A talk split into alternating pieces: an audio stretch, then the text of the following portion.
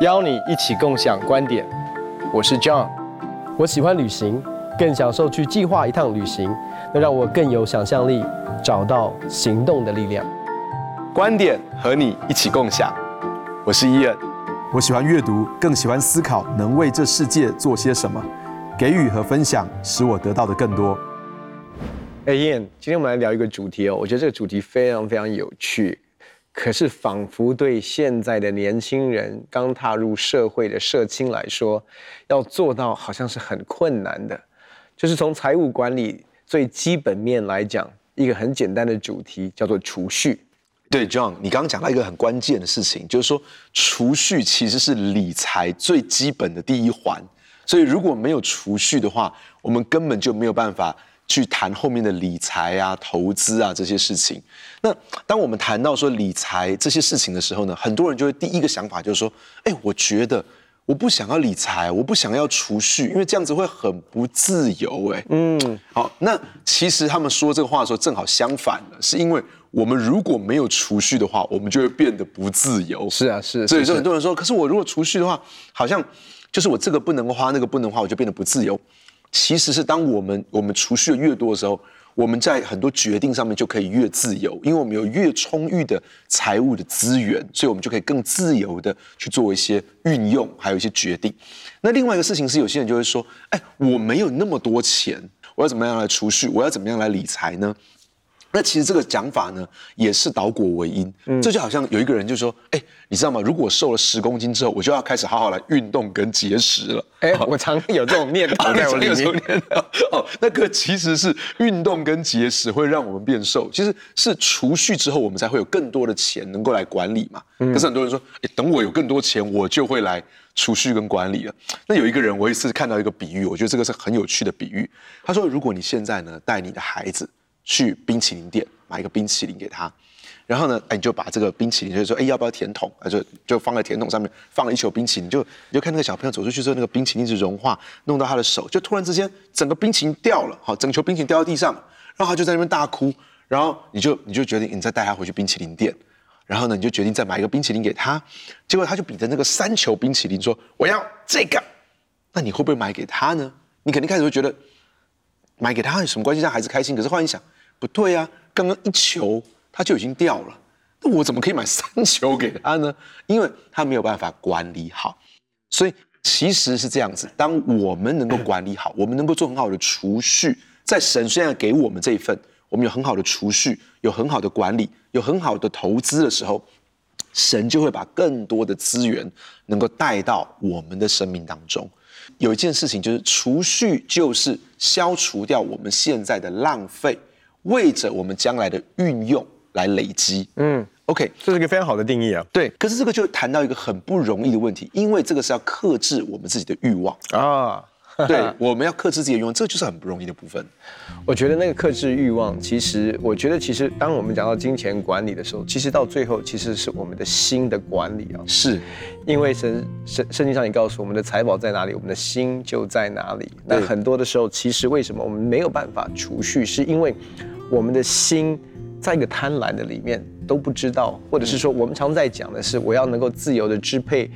分配我所要用的钱，买我所要的东西，过我所要的生活。其实很多的时候，我们不知道的是，我们被世俗的这种价值观也好，很多别人在过的生活，或者是透过现在 IG 或者是脸书看到别人去的国家、吃的餐厅、呃买的东西，其实我们被这些所影响，以至于我们的心觉得说，为什么他可以，我不能？嗯。而在我们的储蓄当中，其实我们现在有很多所谓的月光族，就是薪水来，他先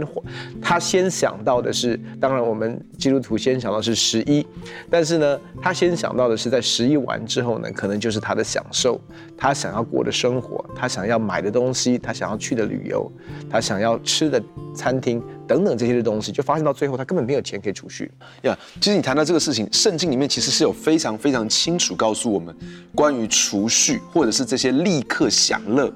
比如箴言二十一章二十节里面这样讲，他说：“智慧人的家中积蓄宝物和高油，愚昧人随得来随吞下。”所以这里面告诉我们两种模式，嗯，呃，这种智慧人他会积蓄，他会把这些东西储蓄起来，宝物、膏油，任何有价值的东西都会储蓄起来。可是愚昧人是得到多少就花多少，嗯，随得来随吞下。所以这种立刻想。享受，就特别在我们现在的这种物质主义的社会里面，就是我们就是告诉你说，你想要更多，你要有这个物质。如果你有这个手机，如果你开这种车子，如果你住这种房子，你穿这种牌子的衣服，你拿这种包包，好穿这种鞋子，你好像就有更好的生活。别人看你的眼光不一样，你会变得更有自信。而且你不只是现在这种物质主义的社会，不只会让你很渴望这些物质，很渴望这些东西，而且是你觉得你立刻就要，嗯。那其实你你今天谈了一个很好的事情，就是说这些是跟我们的内心有关。很多人知道说储蓄非常的重要，因为圣经里面也是这样告诉我们说，蚂蚁虽然是无力之类，但是却知道为夏天预备食物，它知道为夏天来积存食物。所以，可是我们知道积蓄很重要，我们知道储蓄如果没有储蓄，就不可能去投资。但是最大的问题常常不是出现在脑子。最大问题出现在我们的心里面，嗯、是我们的心里面，可能我们对于某一种生活方式有一种渴望，然后我们啊、呃，我们想要某些物质，而且我们立刻就想要这些东西，所以其实更难的一件事情不是头脑上的，是要面对我们心里面。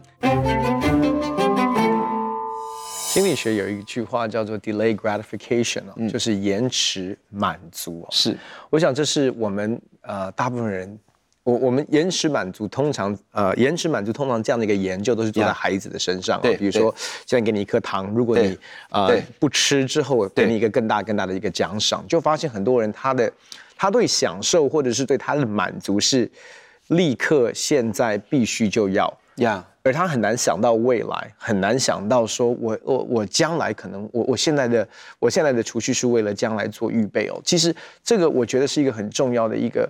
呃，心态，可是这个心态是来自于一种思维，那种思维是这样子的：当一个人假设他有一天成家立业了，他要搬出去他的家里面，他的思维是这样子哦。比如说，我从小在大安区长大，那我爸妈在大安区买了一个房子，那当我要搬出去的时候，当我要成家立业的时候，我绝对不会想离开大安区。我会觉得，哎，这是我过去的成长环境跟生活模式，所以当我要离开家的时候，他不会想说，他过去爸爸妈妈所有的房子也好，所有的生活所提供给他的是爸爸妈妈过去三十年以上一步一脚印累积成的一个生活模式，他会觉得说，那我现在二十出头，或者是我已经进入到婚姻里面了，可能大概快将近三十或三十出头。我应该有的是延续爸爸妈妈之前所给我的生活，不能够少。啊、甚至要更好，所以呢，我大概要租的房子一定也是在大安区那个环境的里面。通常我就常常在陪伴很多那种要婚前辅导的时候，你就发现他们在新房上面所花费的，不管是影音设备啊，很多这些冰箱、冷气啊，很多这些东西都要比他爸妈好。哎，很奇怪，他觉得说爸妈的生活他们比较不讲究吧，不懂得生活，所以当他们自己搬出来的时候，他会花费很多这些。在这些的东西上面，可是却没有想过的是说，其实过去他的成长是他爸妈累积的财富，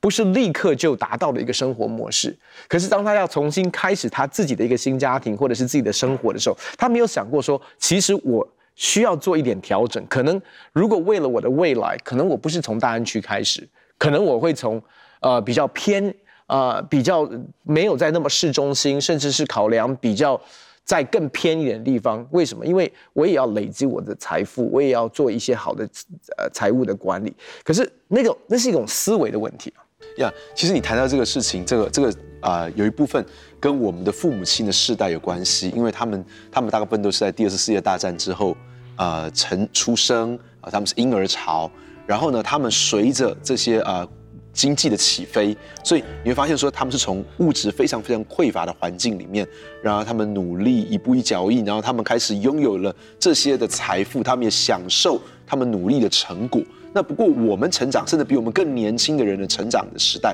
确实不一样。我们处在一个物质上相对比较丰富的环境里面。是啊。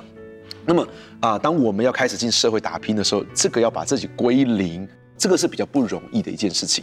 你刚刚谈到说要延迟享受，这个是很不容易，因为我们的父母亲呢，他们在成长的过程中，他们一定会觉得他们小时候都没有嘛，所以当我们出生了之后，他们就觉得尽量让我们拥有，尽量让我们过好一点的生活，所以他们就会想要让我们能够拥有这些东西。所以其实我们在成长过程当中不是太缺乏的，好，而且我们也也习惯了好生活。对，是。所以当我们自己开始要去管理我们财务的时候，这个延后享受对我们来说就是一个很重要的工作。啊、你刚刚谈到这个这个是很有名的实验哦，其实我们称这个叫棉花糖实验。呃，这个是一个叫 Walter Mischel 的一个史丹佛大学的心理学的博士啊。那这个 Walter Mischel 他做这个实验的时候是一九六六年，他针对史丹佛大学六百多个呃斯坦福大学附设幼稚园里面六百多个孩子所做的一个实验，就他们可以选择立刻吃掉棉花糖，也可以选择忍耐十五分钟之后，他们可以得到两颗棉花糖。只有百分之三十的孩子会选择在十五分钟之后去得到两颗棉花糖。大部分就是现在，我好像箴言所说的“随得来，随吞下”，就我就马上要把这个棉花糖吃掉。可是后来他们发现一件事情，这这六百多个孩子里面有通过的这百分之三十的孩子呢，他们日后的 SAT 的考试成绩比较高，他们的身体的健康程度比较好。那其实约莫在同一个时间里面，在南半球有另外一个实验，这个是在纽西兰一个叫但尼丁的地方。这个实验呢是全世界最长的实验，已经超过四十年的时间了。嗯，这个实验是他们针对但尼丁出生的孩子，一九七二年出生的一千零三十七个小孩子，他们去做一个实验，他们去看看这个孩子如果在三岁的时候，他的自制力很好的话，那么随着他到青少年的阶段里面，跟自制力不好的孩子就会产生非常大的差别。自制力不好的孩子呢，你会发现他们中错率很高，嗯，他们怀在青少年怀孕或是使得别人怀孕的率很高，或者是吸烟率很高。那么当这些自制力比较不好的孩子，他们长大之后呢，你会发现他们是比较健康比较不好的，社交的人际关系比较不好的，或者是单亲的比例比较高的，低收入户的比例比较高的，或吸毒跟犯罪的比例比较高的。那其实这些东西都是跟延后。享受有关，不要轻看。哎，我愿意放下这个包包，放下这双鞋子，嗯啊，放下这台车子。其实这个对我们的人生一生的影响是很深远的。延后享受或者是延后满足哦？为什么你说它只是在一个孩子身上的一个研究可以追踪？因为包括到我们现在的生活的里面，因为自从呃信用卡的产生，就是叫做先。啊，先享受后再后付款哦，就是先买了后再承担这个这个消费。所以换句话说，其实我们现在的社会，每一个人啊，几乎都可以办到信用卡。那信用卡当然有它的一个方便性，在金融上面的一个方便性，但是它同时间也带来一个危机。那个危机就是我可以在我还没有办法负担之前。就拥有我想要拥有的东西，过我想要过的生活，去我想吃的餐厅哦。嗯、所以以至于很多的年轻人，其实在不知不觉当中就进入进入到一个负债的一个循环。我先不要讲，嗯、先不要讲储蓄了，先不要讲存钱了，光是呃，光是用完就算了。以前是就是反正月光族嘛，那你就用完了，然后等下一个月的的薪水来到。可是因为现在有信用卡，它还可以。透支到下一个月，甚至下下一个月，甚至是累积他的不是财富哦，是累积他的负债在过程当中。其实今天我们谈到这个事情呢，就是我们如果会去谈，如果我们是父母亲，今天我们身为父母亲，或许我们其实要教导我们的孩子学会延迟享受，或许我们要教导他们学会有自制力。我们其实可以给他们很丰富的物质，但是或许让他们学会等待。学会自制，其实我们在为他们人生放下一个很美好的祝福。那对我们自己来说，其实我们自己的生命当中也有很多需要自制的。嗯，有时候就好像你就是讲的，我们可能有了信用卡，我们有了其他的方式，甚至可以让我们去透支我们现在的财富。可是，或许我们自己也要学会说，哎，我很想要这个东西，我很想要这个旅行，我很想要这个啊、这样的享受，我很想要去喝下午茶，去饭店里面喝下午茶。可是，或许我要。延缓一下享受，这个对我的未来的成功来说，对我未来能够做的事情来说，可能也是一个很大的祝福。很多人会觉得说，啊、呃，真的是要存钱，或者是要储蓄，真的没钱可以存啊，每个月都用完。可是其实你要发，其实真的存钱是从小东西开始，或者是说我们的浪费也是都在小东西的里面浪费哦。比如说一天一杯 latte 最少一百块。每个月花费就是三千，每一年花费就是三万六，十年的花费就是三三十六万了。哇！如果每年以百分之五的利率，十年复利是四十五万两千八百零四元。如果二十年的费用的话，就是七十二万。如果以每年五趴的一个利率的二十年复利，会是一百一十九万零三百七十四元。哇！所以二十年，你只要不要喝这个 latte，把这个钱存起来，做一个蛮保守的一个管理或者是投资，在二十年之后，你是可以有一百一十九万的。John，你你谈到这个这个 latte 哦，其实，在二十年当中，竟然可以省下这么多钱，或是可以创造这么多。不过，对我们生命当中来说，其实有些东西不见得是 latte，它可能是你习惯性的坐计程车，哎，是，它可能是你习惯会叫外送，好，或者来一杯手摇杯，对不对？有些人每天他都一定要来一杯啊、呃、珍珠奶茶手摇杯，他才会觉得很开心。所以，试着找出我们生命当中那种我们习惯性。在花钱的东西，这个对我们的储蓄来说是很有帮助的。刚才讲到这个所谓的 delay gratification，这个延迟享受啊，其实，呃，有的时候我带孩子们去逛百货公司，我们就会经过玩具的那个卖玩具的地方啊。那其实我常跟他们讲，我带带他们要经啊、要要走过的时候，我都会跟他们讲，我们是去看看。那当然，他们每次都会为了他们，比如说圣诞节的礼物啊，或者是生日的礼物啊，他们想要的一些的东西。那可是每一次我带他们去看的时候，我都不会在当下立刻帮他们买。呀，yeah, 很棒。那我也慢慢教导他们一些怎么样去比价啊。我说，那你要去看有没有一些地方是比较便宜的。所以我的孩子们有时候没事也会上网去看一些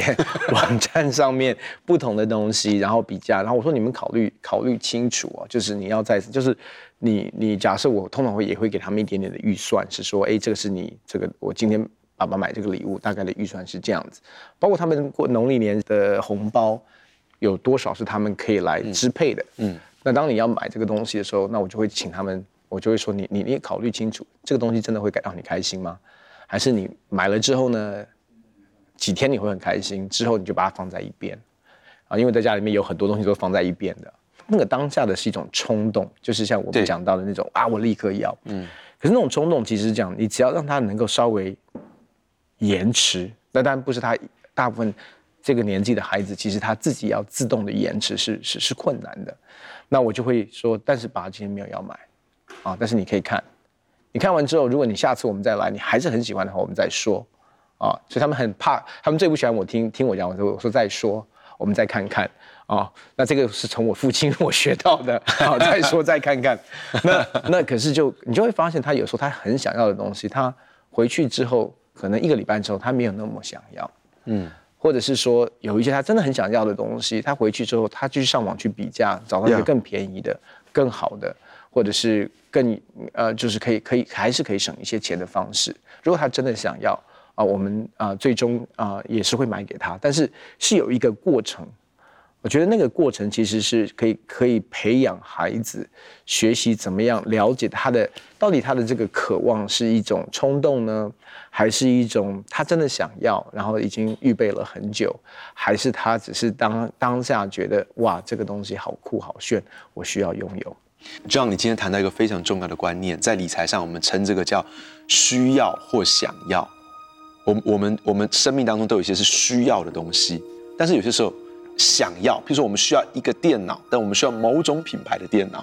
我们需要一双鞋子，我们想要某种品牌的鞋子。那其实就区分需要跟想要是一个非常重要的啊，因为我们在这个想要的里面，常常就会有一种冲动。我我其实觉得刚刚你讲一句话。就是周爸爸所说的这句话，周牧师所说的这句话，对，不是只有对孩子很有用。再说再看看，其实对我们自己来说都很宝贵。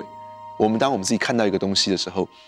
再说再看看啊，这是也是我的妻子说，她常常会看到一些衣服很想要，她可是她就看完之后，她就会回去，她可能过一个礼拜之后，这感动就消失了。其实对我们来说，这个再说再看看，和也也当然是非常非常重要的事情。路加福音十五章里面讲的都是那个浪子，我们都知道这个浪子的比喻，嗯，浪子的故事。那他其实他就这这里面有八个字，叫做任意放荡、浪费资财。那其实我们生活当中也何尝不是如此？有些时候我们也可能是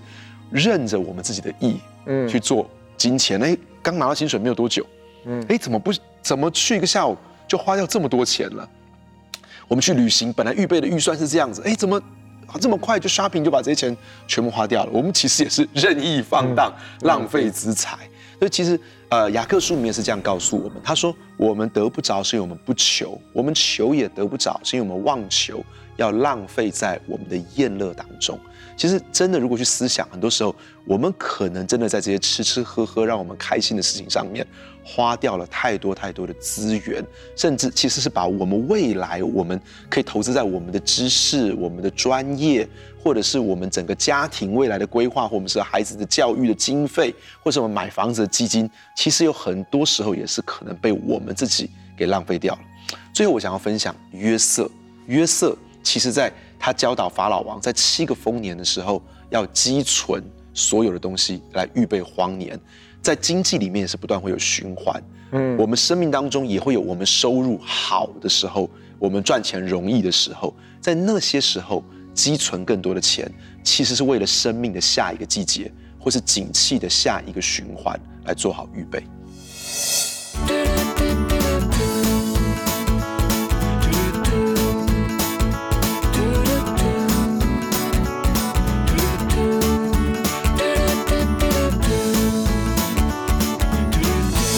储蓄乃是成功理财的第一步，也是最根基的事情。就好像箴言里面告诉我们说。智慧人的家里面积存宝物和膏油，愚昧人随得来随吞下。我相信我们每一个人都是积存的智慧人，而不是随得来随吞下的愚昧人。